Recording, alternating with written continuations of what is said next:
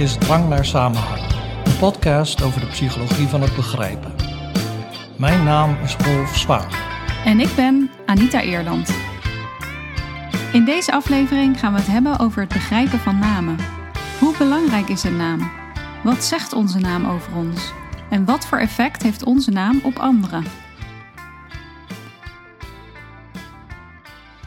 Ja, gezellig wel, hè, die receptie vorige week. Ja, dat viel niet tegen, moet ik zeggen. Ik ben niet zo'n fan van recepties, maar ik heb gelukkig niet met uh, saaie mensen gesproken. Dus dat was al een uh, positief puntje. Je wist ook precies waar je op moest letten, natuurlijk. ja, klopt. Ja, ik heb ook wel leuke gesprekken gevoerd. En wat ik altijd zo grappig vind op een receptie is dat je um, je goed kan concentreren op het gesprek dat je voert, meestal. Maar dat mhm. als dan uh, in een ander gesprek bijvoorbeeld je naam wordt genoemd, dat je dat dan wel altijd opmerkt. Dat dat meteen je aandacht trekt. Ja, klopt. Dat is een heel bekend fenomeen en daar gaan we het zo nog over hebben. Maar dat geeft wel aan hoe belangrijk onze naam voor ons is. Hè? Mm -hmm. ja. En hoe belangrijk is uh, jouw naam voor je? Ben je erg gehecht aan Rolf? Ja, eigenlijk wel. Eigenlijk ben ik, ik vind mezelf wel een echte Rolf. En, um, maar uh, het had mijn haar geschild of ik had Sjoerd geheten. Want mijn vader uh, heeft me wel eens verteld van ja, uh, we zijn van oorsprong Fries. En de naam Sjoerd vond hij altijd mooi. En hij stelde zich daar een jongen bij voor. Een blozende jongen die met zijn handen in zijn zakken schaatst op houten schaatsen. Oh. Nou schaats ik al vrij snel op Noren. En ik bloos nooit eigenlijk. En... Um, ja, met je handen in je zakken schaatsen, dat leek me sowieso al geen, geen goed idee. Maar ja, ik ben wel blij met mijn eigen naam eigenlijk. En achteraf dus goed dat je dan geen Sjoerd heet, want dat zou dus helemaal niet bij je passen.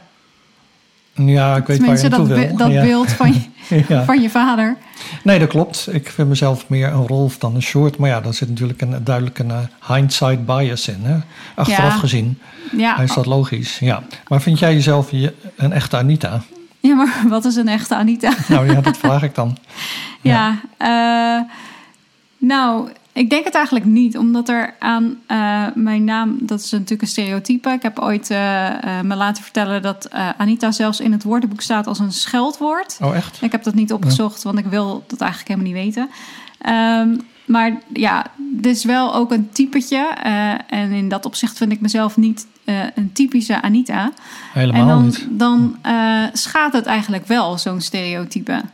Eh, ik denk wel altijd dat als mensen mij niet kennen, maar alleen maar mijn naam lezen bijvoorbeeld of horen, dan hebben ze wel meteen een bepaald beeld daarbij, waarvan ik dan hoop dat dat dus niet past. Maar dat kan je wel eh, ja, schaden, kan nadelig zijn. En dan wil ik niet zeggen dat ik de enige ben die dat heb, heeft natuurlijk. Nee. Dat heeft iedereen, want iedereen heeft bij een, een naam een bepaald idee. Ja.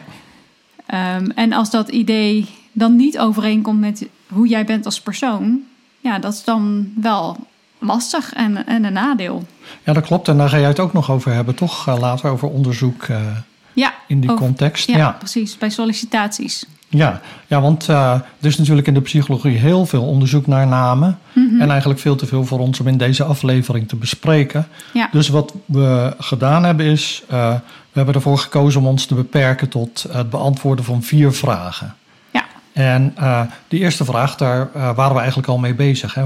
Dat cocktailparty of dat receptiefenomeen. Dat je dus eh, in staat bent om jezelf te richten op één conversatie, Mhm. terwijl er om jou heen andere conversaties plaatsvinden. Dus je hebt selectieve aandacht. Ja. Maar die aandacht kan dus doorbroken worden wanneer je in een van die andere gesprekken ineens je eigen naam hoort. Ja, precies. Dan ben je meteen, eh, nou ja, je hebt selectieve aandacht voor het gesprek dat je op dat moment voert. Maar dan je Ja. naam, als je die ergens anders hoort, dan gaat jouw aandacht daar naartoe. Dus dan, richt je, dan heb je nog steeds selectieve aandacht op één ding, maar die is dan wel gewisseld. Ja, ja en daar is dus eh, eh, leuk onderzoek naar gedaan. Eigenlijk al eh, beginnend in de jaren 50, waarin dus mensen dan een koptelefoon moesten opzetten en dan hoorden ze in elk kanaal een, ander, een andere tekst. En dan moesten ze een van die teksten schaduwen. Laten we zeggen, wat ze in hun linkeroor hoorden, dat moesten ze nazeggen. En dat konden ze eigenlijk verdraaiden goed. Dus op basis daarvan werd dan gedacht van, ja, onze, onze aandacht kan heel selectief zijn. We kunnen informatie bewust buitensluiten. Ja, Maar toen werd dus later gevonden dat in je, als je dus in het rechterkanaal, hè, stel dat je, je moest concentreren op het linkerkanaal. Als je nou in het rechterkanaal de naam verwerkte van de proefpersoon, dan ging die proefpersoon dus die naam zeggen. En dan zag je dus dat dat kanaal niet helemaal genegeerd werd. Alleen uh, de aandacht voor dat kanaal stond op een laag pitje, zeg maar. En uh, die uh, naam van die persoon die kwam, kwam daar dus doorheen. En ja, dat geeft dus eigenlijk aan dat onze naam wel belangrijk voor ons is. Ja. Logisch natuurlijk, want als wij denken dat we geroepen worden, dan komen we in actie. Ja, het is uh, meestal ook geen goed idee als je je naam hoort om dan niet te reageren. Mhm. als iemand je staat te roepen en dat je dan uh, doet alsof je het niet hoort. Oh, dat doet me denken aan mijn zoon toen hij klein was. Dat, dat hij in de tuin aan het spelen was en ik riep hem. En hij kwam maar niet. Toen riep ik hem nog een keer, kwam hij weer niet. Toen riep ik hem nog een keer en toen kwam die. En toen zei ik, uh, heb je hem niet gehoord? Toen zei hij, ja, ik hoorde je de derde keer. en daarmee was hij dus wel meteen door de mand gevallen. Ja, precies, precies. nee, ik hoorde je de derde keer, oké. Okay. Hij was iets van vijf of zo, dus het was niet dat hij het uh, een grapje maakte. Hij, hij dacht gewoon dat hij daarmee wegkwam. Ja. Helaas. Helaas kreeg hij een ongelooflijk pak slaag. Nee hoor. Ehm, nou oké, dat is dus dat cocktailparty fenomeen. Dus het geeft aan dat onze naam belangrijk is. Hè? Ja, Ehm, maar dat was onze eerste vraag, vrij kort. Die tweede vraag die, die we willen beantwoorden is wat langer. En die heeft te maken met het name-letter effect. Dat dus ehm, de letters in jouw naam een speciale betekenis voor jou hebben. En wat daaraan gekoppeld is, is een concept uit eh, de sociale psychologie. En dat heet impliciet egoïsme. En dat is de hypothese dat wij allemaal een impliciete voorkeur hebben voor dingen die we met onszelf associëren. Dus bijvoorbeeld, ik heb een R in mijn naam, dus andere dingen waar een R in zit, vind ik leuk. Dus als- Rotterdam. Hm? Rotterdam. ja, nou, nou ja, even eerst simpel in een experiment. Gewoon eh, als je daar proefpersoon eh, vraagt van eh, hoe leuk vind je bepaalde letters of zo, die deel uitmaken van woorden, dan zie je dat ze een voorkeur hebben voor de letters uit hun eigen naam. En dat is eigenlijk een vrij robuuste bevinding. Maar ja, dan is de vraag natuurlijk, wat kun je daar nu eigenlijk mee? Het wordt pas interessant als zoiets van impact is op je eh, dagelijkse leven. En uh, dus de, de, onderzoekers die, die, die dat vonden, hè, dat name-letter effect, die gingen kijken van, zie je dat nu ook weer spiegeld in de gedragingen van mensen? Dus uh, waar ze dan naar keken was, zie je die, dat naam-letter effect terug in met wie mensen gaan trouwen? Hè, trouwen ze met iemand die dezelfde letter heeft als zij? Achternaam bijvoorbeeld. Gaan ze wonen in een plaats met dezelfde letters? Gaan ze werken voor een bedrijf met dezelfde letters? Gaan ze wonen in een straat met dezelfde letters? En uh, nou zoeken ze banen bij, oh, dat zei ik al, bij bedrijven met, um, met Ja. dezelfde letters. Nou ja, die onderzoekers, die dus eerst in dat lab hadden gezeten, die gingen dus nu data uit de echte wereld gebruiken, zeg maar uit telefoonboeken en ar- gemeentearchieven en wat al niet, om dus uh, uh, te onderzoeken of je dat name-letter effect inderdaad terugvond in uh, belangrijke levensbeslissingen die mensen maakten. Zoals met wie ga je trouwen of uh, waar ga je wonen of Mhm. wat voor, waar ga je werken. En dat vonden ze dus. Dus ze vonden dat mensen die Laura heten, die waren vaker dan gemiddeld, uh, dan je zou verwachten, advocaat, lawyer. En uh, mensen die Florence heten, die woonden vaker dan je zou verwachten in Florida. En mensen die Virgil heten in Virginia, enzovoort. En hebben ze dat dan alleen in Amerika onderzocht? Uh, ja, de, tenminste de, deze onderzoek, Oh ja. onderzoeken waar ik het nu over ga heb, hebben, komen uit Amerika. Maar het is bijvoorbeeld ook in Vlaanderen onderzocht. Uh, met betrekking tot waar je gaat werken. Ah ja, oké. Nou goed, maar dat, dit is dus onderzoek uit 2005. En uh, toen was er iemand die, die, die wij kennen, Uri Simonson. En uh, hij is uh, psycholoog, maar ook data detective, zou je kunnen zeggen. En hij heeft dat onderzoek uit 2005 uh, uh, nader bekeken. Mhm. En hij dacht, ja, het kan toch eigenlijk niet zo zijn dat je belangrijke levensbeslissingen laat afhangen van met welke letters jouw naam uh, beginnen. Dus hij ging bijvoorbeeld kijken van, uh, is het nu echt wel zo dat mensen vaker dan je zou verwachten trouwen met anderen die dezelfde beginletters van de achternaam hebben? Dus, uh, en dat werd gevonden door die studie, in die studie uit 2005. Maar Simonson die dacht van, uh, ja maar wacht eens even. Um, je hebt natuurlijk in Amerika veel groeperingen, bijvoorbeeld Vietnamezen, waarin heel veel mensen dezelfde achternaam hebben, of uh, Koreanen. De, de, naam Kim wordt gedeeld door 22% van de bevolking in Zuid-Korea. Terwijl de naam Smith in Amerika, dat is de meest voorkomende naam, maar die komt minder dan 1% van de tijd voor. Mm Dus die naam Kim is super, komt super vaak voor. En dan heb je de Vietnamese naam Win. Je schrijft N-G-Y-U-N. Mm Die komt uh, 39% van de tijd voor in de bevolking van uh, Vietnam. Dus ja, maar met komen die dan ook vaak voor in de bevolking van Amerika? Want ja, dat, effect is daar gevonden, toch? Dus... Het effect is daar gevonden, maar wat hij dus laat zien is dat dat effect, effect uh, helemaal te wijten is aan, uh, uh, aan, aan dit, aan dit idee. Dus dat, want mensen trouwen vaak binnen hun etnische groep. Hè, dus Vietnamezen trouwen in de VS met elkaar en Indiërs die vaak de naam Patel hebben. Um, en, en, Koreanen. Dus je hebt heel veel Kims die met Kims getrouwd zijn en Patel met Patel enzovoort. En, uh, maar die zou je eigenlijk niet mee moeten tellen natuurlijk. Want uh, de kans is gewoon heel groot dat als je met iemand trouwt in, in Korea, dat die ook Kim heet. En als je dus al die mensen buiten beschouwing laat, dan vind je het effect niet. En hij heeft ook gekeken naar een meer homogeen district, waar je zeg maar één e-, etnische groep had. Dus bijvoorbeeld mensen van Hispanic achtergrond die Morales heette en Alvarez, Alvarez en weet ik veel wat. En daar vond hij dat uh, helemaal niet.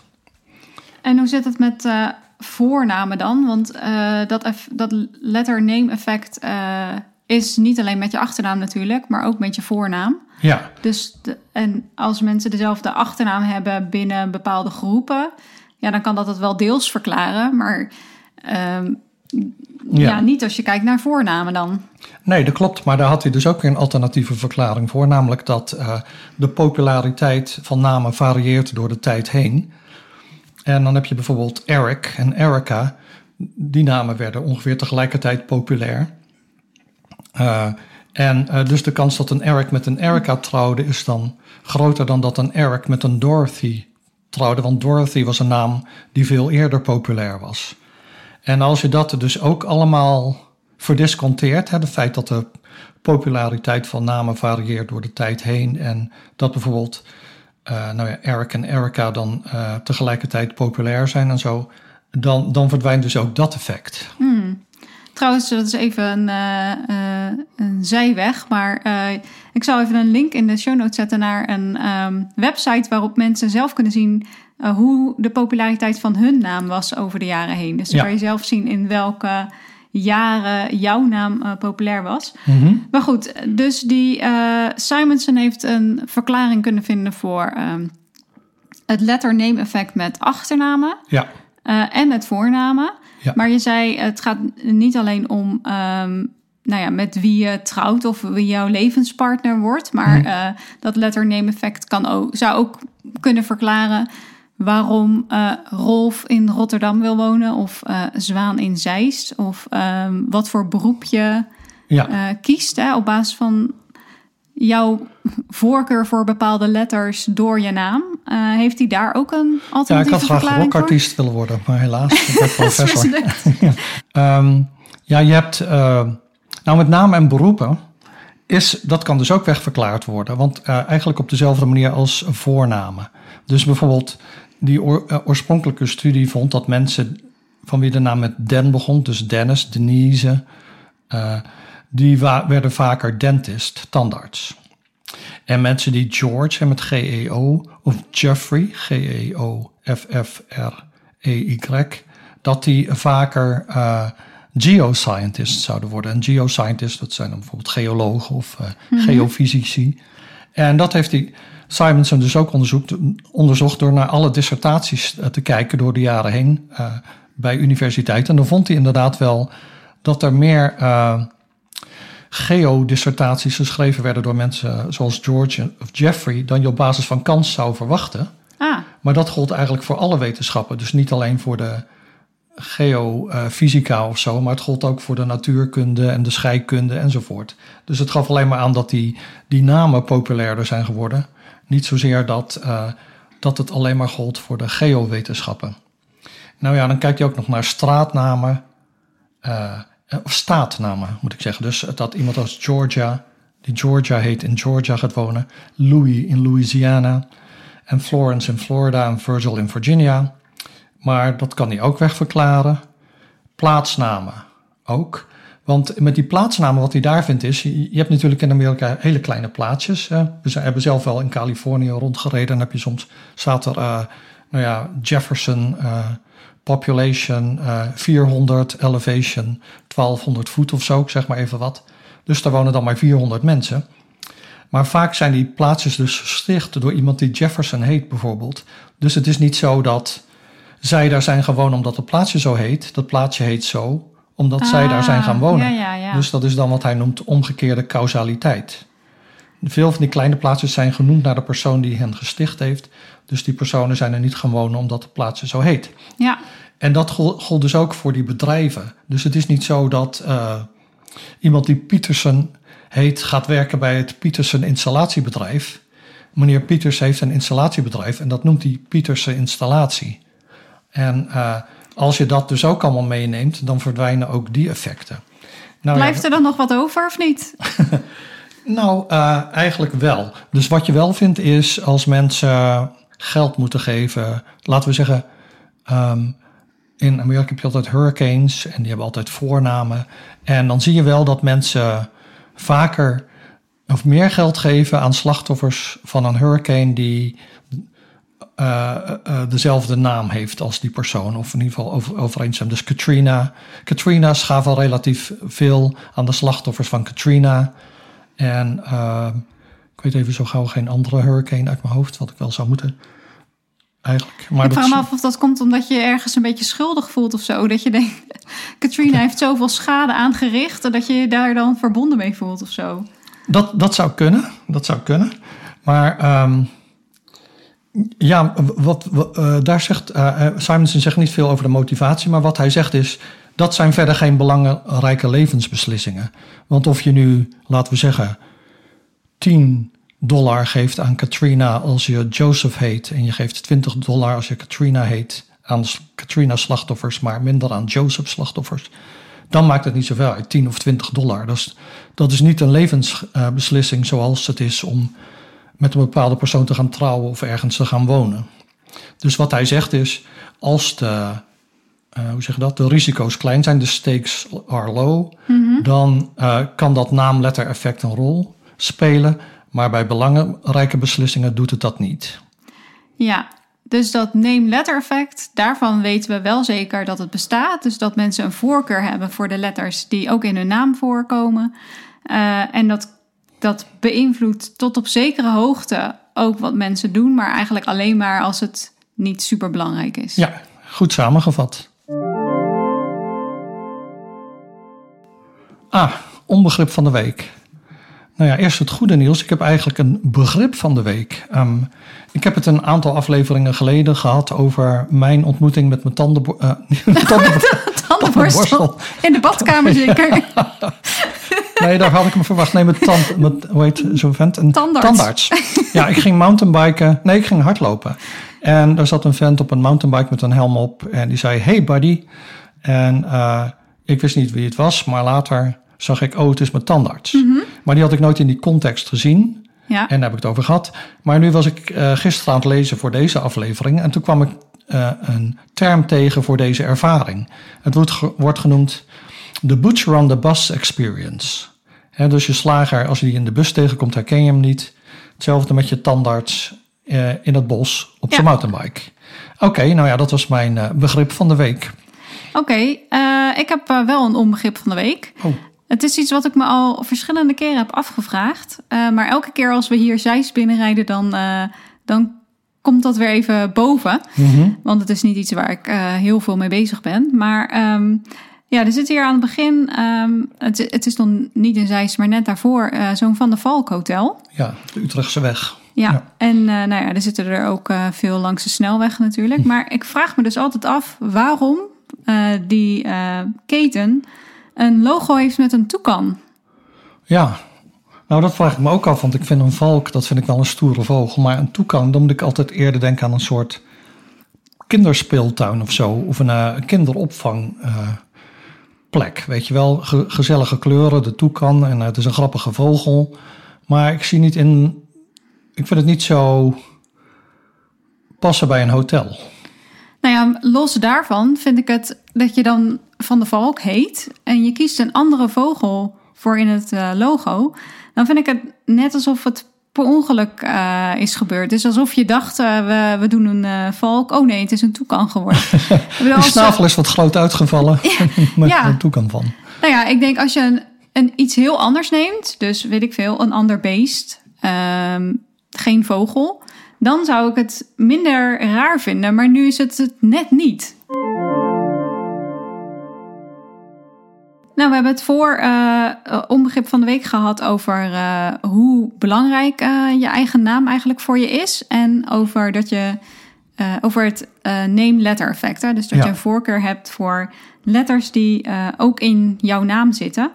Ehm, en jij hebt toen een hele serie aan onderzoek besproken.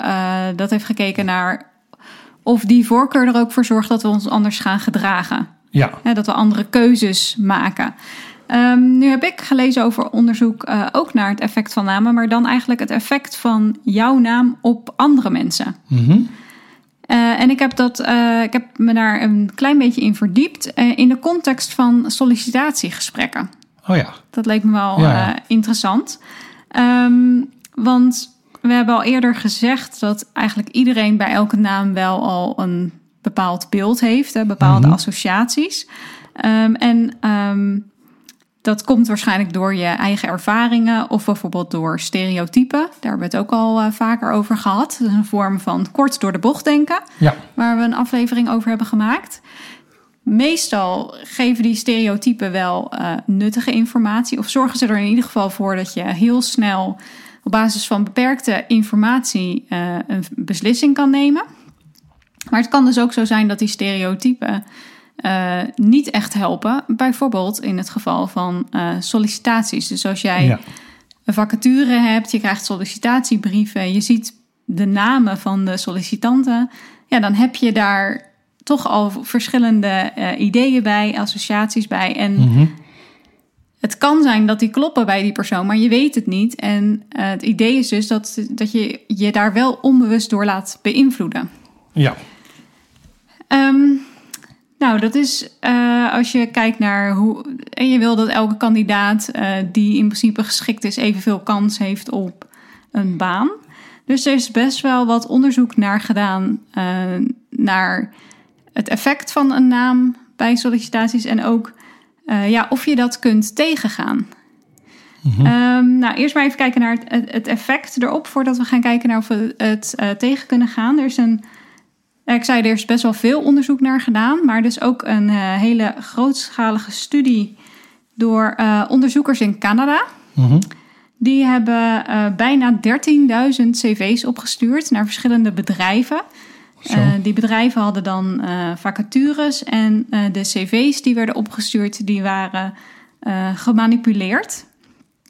Dus ze hadden voor één bepaalde baan verschillende cv's opgestuurd. Dan niet allemaal tegelijk natuurlijk, maar een beetje eh, op verschillende momenten.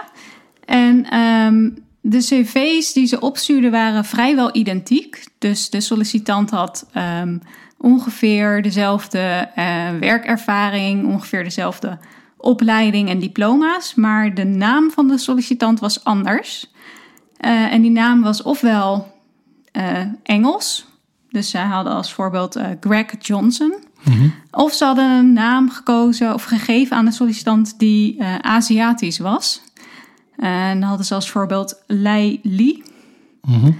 Eh, en ehm, mm, die onderzoekers hebben dan gekeken naar ehm, welke kandidaten er uitgenodigd werden voor een eerste gesprek. Dus dit is echt een eerste ronde waarbij alleen de cv's worden bekeken en er wordt bepaald ja, of jij eh, een kandidaat beter wil leren kennen of niet. En eh, toen bleek daaruit dat ehm, de sollicitanten met een Aziatische naam eh 28% minder kans hadden om uitgenodigd te worden Hmm. op een gesprek dan sollicitanten met een Engelse naam.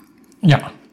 En, en wa- waarom, eh, wat was dan de reden daarvoor? Ik kan me zo voorstellen dat, eh, dat je gaat denken, ja, dan zijn er meer culturele verschillen of taalverschillen, wat het moeilijker maakt om zo iemand in te werken of zo. In ieder geval dat mensen dat zouden geven als argument. Ja, die onderzoekers hebben contact opgenomen met eh, werkgevers. eh, en ze vertelt over of gevraagd inderdaad naar een verklaring. Want als de eh, kandidaat in principe even geschikt is op basis van de opleiding en werkervaring, waarom zou je dan voorkeur geven voor de een boven de ander? En die werkgevers gaven aan dat ze vreesden dat Azia de, ja, de sollicitanten met een Aziatische naam, Mhm. Ehm, dat als ze die zouden aannemen, dat dat zou leiden tot taalproblemen. En je hebt zo iemand dan natuurlijk nog niet gezien of gesproken. Nee. Dus dat weet je niet. Dus dat is een veronderstelling Ja, eh, dat er taalproblemen eh, kunnen zijn. Over culturele problemen eh, heb ik in dat rapport niks gelezen. Mhm. dat, dat werkgevers dat zeggen. Maar dat zou natuurlijk ook heel goed kunnen. ja, Dus Ja. je verwacht dat, ze, dat mensen met een andere cultuur minder binnen de al bestaande bedrijfscultuur passen of zo. ja. Je weet het niet. En soms weten ze het zelf misschien ook niet. Waarom ze eh, de voorkeur geven voor de ene boven de andere kandidaat. Want heel veel van dit soort dingen zijn eigenlijk ook onbewust. Ja, ja, tuurlijk. Ehm, nou, dit was in Canada, maar ik zei al, er is veel onderzoek naar gedaan. Dus er is ook een eh, vergelijkbare studie in Duitsland gedaan. Waarbij eh, ze er gekeken is naar het verschil tussen sollicitanten met een Turks klinkende naam eh, en een Duits klinkende naam. Mhm. En daar vonden de onderzoekers dat ehm, mensen met een Duits klinkende naam gemiddeld 14% meer kans hadden om uitgenodigd te worden voor een eerste gesprek dan eh, sollicitanten met een Turks klinkende naam. Eh, en als er werd gekeken naar eh, hoe groot die bedrijven waren, dan vonden ze dat dat effect dus veel sterker was, dat verschil. Ja. Ehm, tussen wanneer je tussen de namen in ja, aantal uitnodigingen. Ehm, bij kleine bedrijven. Daar was het verschil zelfs 24 procent. En, en hoe zou dat dan komen? Of is dat, ik bedoel, was dat, was dat een echt verschil of is dat gewoon eh, ruis, zeg maar, in de data? Of, eh, Ehm, nou, wat ik gelezen heb, is dat ze denken dat kleinere bedrijven minder eh, mensen hebben om te helpen bij de sollicitatieprocedure. ja, ja. Dus dat ze ook minder mensen hebben die zich misschien bewust zijn van dit soort onbewuste biases. Ja, Ehm, en, en dat je ja, dus daardoor die effecten sterker vindt bij kleinere bedrijven. Die hebben gewoon minder mensen in dienst om Mhm. ervoor te zorgen dat, eh, dat die procedure eh, zo eerlijk mogelijk verloopt.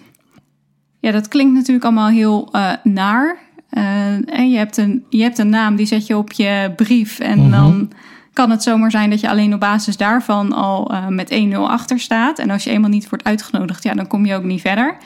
Ehm, die Duitse onderzoekers hebben wel gekeken of ze dat verschil konden laten verdwijnen. Mhm. En dat leek zo te zijn als ze ehm, eh, bij die sollicitatiebrieven ook een positieve aanbevelingsbrief deden over de persoonlijkheid van de kandidaat. Hmm. En was die, eh, dus misschien stond dat niet in de studie hoor, maar was die brief dan geschreven door iemand met een Duits klinkende naam of niet? Dat is een hele goede vraag. En dat weet ik niet. Oh. Volgens mij dat, is maar dat zou dan uit. Ik zet me even, probeer me even te verplaatsen in. eh, iemand in zo'n commissie. Ja, Ja. ja. Nee, maar volgens mij ging het er wel om dat je, ehm, als je leest over een kandidaat met een naam die klinkt als een naam vanuit een andere cultuur, dat je dan niet zo goed weet of, of iemand goed past binnen Ja. het bedrijf. ja.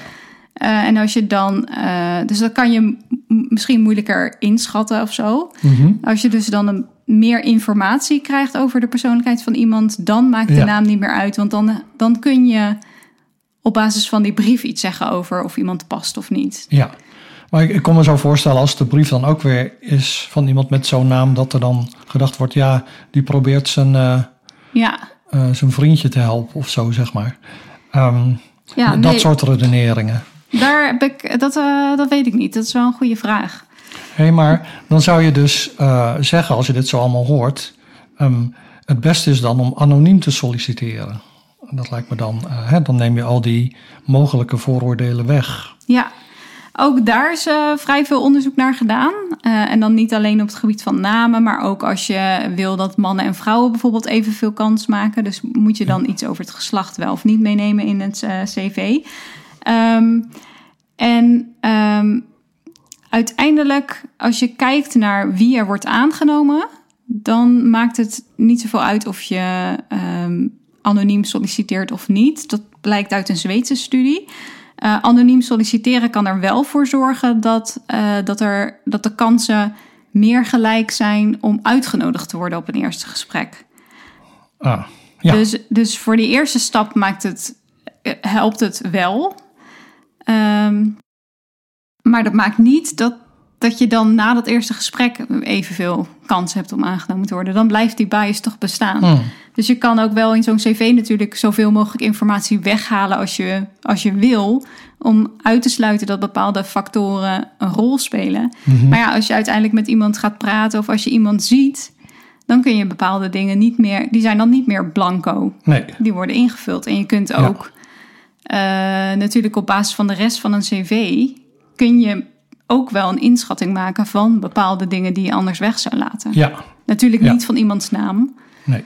maar nou ja, je kan best wel veel afleiden uit een cv nog. Alsnog. Ja, tuurlijk. Trouwens, wat ik wel grappig vond, eh, toen ik eh, eh, me ging voorbereiden op deze aflevering, toen moest ik ook denken aan een aantal onderzoekers die wij kennen met wel passende namen bij hun beroep. Niet zozeer voor, vanwege het name-letter effect, maar ehm, er is een onderzoeker, onderzoekster, eh, die heet Citron. En ik weet dat zij een keer een poster heeft gepresenteerd of een praatje. En dat ging over onderzoek naar de perceptie van zure dingen. Vond ik erg grappig.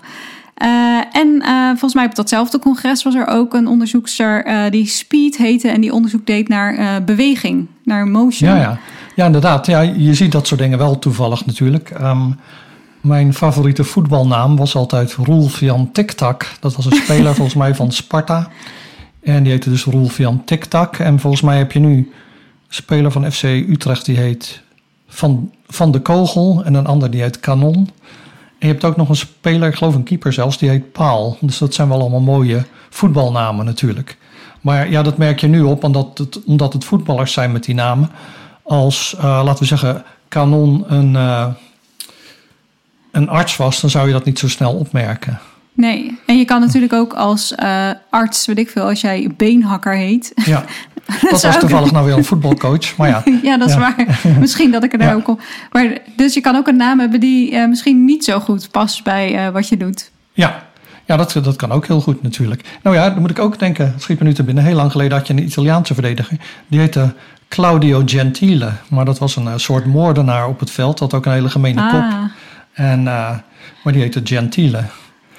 Eh, maar goed, ehm, dus ja, je kan altijd eh, heel veel namengrappen maken. En soms vind je, vind je dus leuke correspondenties tussen wat mensen doen en hoe ze heten. Of juist een, laten we zeggen, een soort tegenstellingen, tegenstelling. En ja, dat is eigenlijk wel geestig dus. Maar nu is er nog een ander dingetje over namen. De vierde vraag eigenlijk die, die, eh, die we kunnen beantwoorden. En die heeft te maken met wat je mensen heel vaak ho- hoort zeggen. Op een receptie bijvoorbeeld ook weer. Van, eh, ehm, ik, heet, je- ik herken je gezicht, maar ik ben je naam vergeten. ja. Zeggen mensen vaak tegen elkaar. En eh, daaruit zou je kunnen afleiden dat mensen dus beter zijn in het onthouden van gezichten dan van namen. ja. Maar, zeggen cognitieve psychologen in een recent artikel, ehm, dat kun je eigenlijk niet zo simpel zeggen. Want je verwart namelijk twee dingen. Eh, het gezicht herken je en de naam moet je op, bewust ophalen uit jouw geheugen. Hè, dus, eh, en we weten uit ander onderzoek dat herkennen gemakkelijker is hè, als je het hebt over eh, ehm, hoeveel cognitieve energie je nodig hebt om, om iets te verwezenlijken. Daar heb je heel weinig nodig bij herkennen en veel meer bij, eh, bij dus onthouden, zeg maar, of Ja. ophalen uit je geheugen, Ja. herinneren. Ehm, dus zeggen deze onderzoekers, als je dus echt wil weten wat nou mm, eh, hè, makkelijker te herkennen is, een gezicht of een naam, dan moet je dat dus eh, zo doen dat het in beide gevallen een herkenningstaak is. Nou ja, er is nog een probleem trouwens met gezichten en namen in de receptiecontext. En dat is Je hebt het gezicht al herkend en nu moet je de naam zoeken.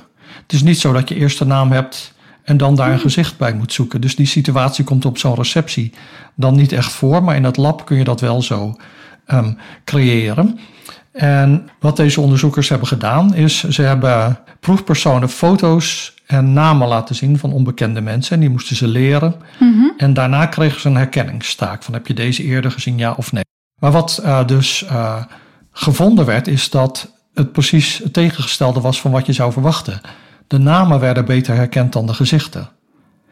En uh, hoe komt dat nou, zou je zeggen? Nou, volgens deze onderzoekers komt dat omdat die namen, die hebben zowel uh, visuele als fonologische kenmerken. Hè? Dus uh, die namen zijn geassocieerd met klanken. We hebben het in aflevering 10 of zoiets gehad over Kiki Booba, over klanken in taal. Mm -hmm. Aflevering 11 misschien, ik weet het niet meer. En uh, dus die namen hebben dat als voordeel. Je, hebt als het ware auto's aflevering 12, uh, hoor ik van de regie. Dus, in je oortje. Ja, in mijn oortje. Dus je hebt. Uh, dus die namen hebben in deze context een voordeel, want je, je hebt zowel de klank als het, visuele, het beeld, visuele ja. beeld. En bij gezichten, onbekende gezichten, heb je alleen het beeld. Dus als iemand zegt van ik ben slecht met namen, maar goed met gezichten, dan zou hij eigenlijk moeten zeggen: Ik ben niet zo goed in het ophalen van herinneringen, maar ik ben wel goed in herkennen. En dat ja, zou voor, voor een psycholoog eigenlijk niet zo opzienbarend zijn. Dus uh, nou ja, dat is eigenlijk de laatste vraag die uh, ik wilde beantwoorden, in ieder geval over uh, um, namen. Ja, dan hebben we heel veel verschillende soorten onderzoek besproken. verschillende dingen die je kan onderzoeken met namen. Maar ja. er komt wel uit naar voren dat, uh, dat een naam niet zomaar iets is, maar dat, dat, dat er heel veel uh, mee geassocieerd wordt en dat je daar zelf door wordt beïnvloed, maar anderen kennelijk ook. Ja, precies. En, uh, maar misschien ook niet zo sterk door wordt beïnvloed, of als je misschien zou zeggen, hè, als sommige mensen dachten in ieder geval op basis van dat name-letter effect. Daarvan toont Simonson heel mooi aan dat, dat dat waarschijnlijk allemaal statistische artefacten zijn en dat uh, dat name-letter effect meer beperkt is tot dingen die niet te maken hebben met hele belangrijke beslissingen in het leven. Maar wat jij liet zien met die sollicitaties is dat het daar natuurlijk wel zo is dat dat is dan niet je eigen naam, maar de naam van iemand anders. Mm -hmm. Dat die wel een effect heeft op. Uh, uh, nou, hoe anderen over jou denken. Hoe anderen over ja. jou denken. Ja. Vond je dit een leuke aflevering? Abonneer je dan. Op Twitter en Instagram zijn wij te vinden als Drangkast. Je kunt ons ook mailen via drangcast.gmail.com. Een beoordeling met 5 sterren helpt nieuwe luisteraars onze podcast te vinden. Behoefte aan meer drang naar samenhang? Ga dan naar de boekwinkel of bestel het boek online via www.boompsychologie.nl slash drang naar samenhang. De hoofdstukken die aansluiten bij deze aflevering vind je in de show notes. Tot de volgende drang. Drang naar Samenhang is een podcast van Rolf Zwaan en Anita Eerland. Montage door Rolf Zwaan. Muziek geschreven en gespeeld door Rolf Zwaan.